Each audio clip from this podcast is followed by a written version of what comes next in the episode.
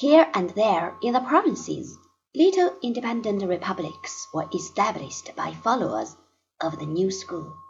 The cry of "No taxation without representation," the slogan of the American rebels a quarter of a century before, was heard among the faithful middle classes. France was threatened with general anarchy. To appease the people and to increase the royal popularity, the government unexpectedly suspended the former very strict form of censorship of books. At once a flood of ink descended upon France.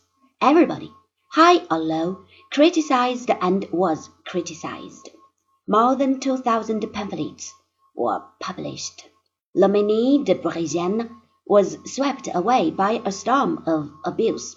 Necker was hastily called back to placate, as best as he could, the nation-wide unrest. Immediately the stock market went up thirty per cent, and by common consent people suspended judgment for a little while longer.